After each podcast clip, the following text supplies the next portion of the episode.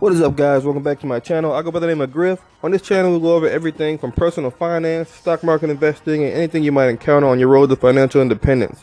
So today I wanted to talk about the holiday season. The holiday season is coming up fast. I'm sure everyone's about to throw thousands of dollars out of the window rather than saving it or investing it, like I talk about on this channel all the time.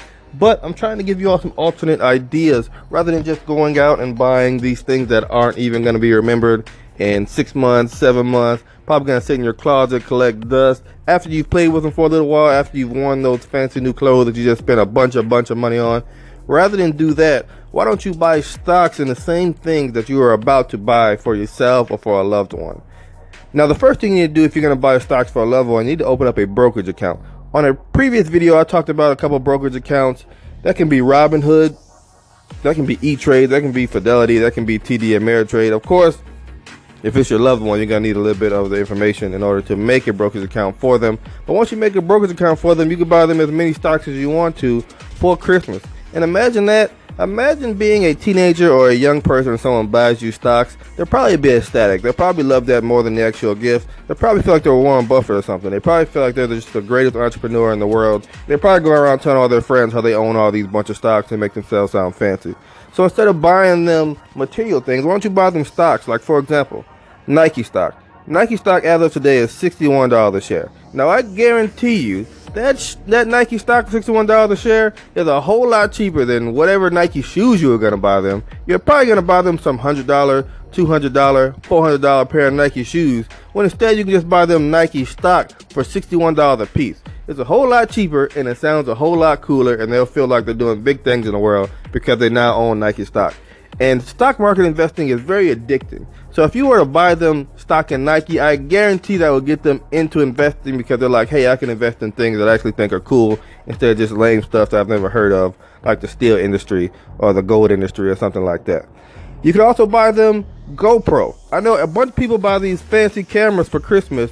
GoPro stock right now is around $8 a share. $8 a share. I don't really see it going too much lower. If it does go lower, just get down into the sevens. $8 a share is pretty cheap for a company that is well known as GoPro.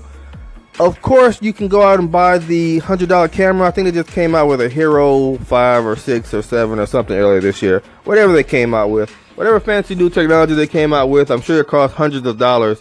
But instead, you can just buy them GoPro stock. Like, say that stock, say that camera you were going to buy costs $100. You can get, what, I'm not good at public math, 15 shares of GoPro for $8 a piece. Easy money. I actually think that's $140, but you get what I'm saying. GoPro stock instead of GoPro. You can also get Snapchat stock. Of course, I talk about Snapchat on this channel a lot. I know that. But imagine buying that 15, 16, 17-year-old loved one, little cousin, little brother, little sister in your life, Snapchat stock. I guarantee you, if they're below the age of 25, they're probably on Snapchat all the damn time anyway. All the time. Every time you look up, this young person has a camera above their head, you know, making a Snapchat story, looking all cool, you know, whatever.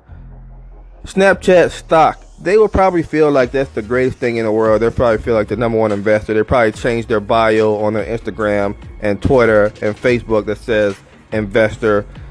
I don't do 9-to-5s. Hustle every day. You know, whatever. They'll probably just change their bio to make it seem like they're Warren Buffett, okay? Snapchat stock. Alright, that's about $15 a piece. Alright, just to go over what we went over again today, Nike stock, $61, Snapchat stock, $15, GoPro stock, $8 a piece. Rather than buying a bunch of clothes, buy Nike stock. Rather than buying them a bunch of technology that they're going to put the Snapchat app on, buy them Snapchat stock.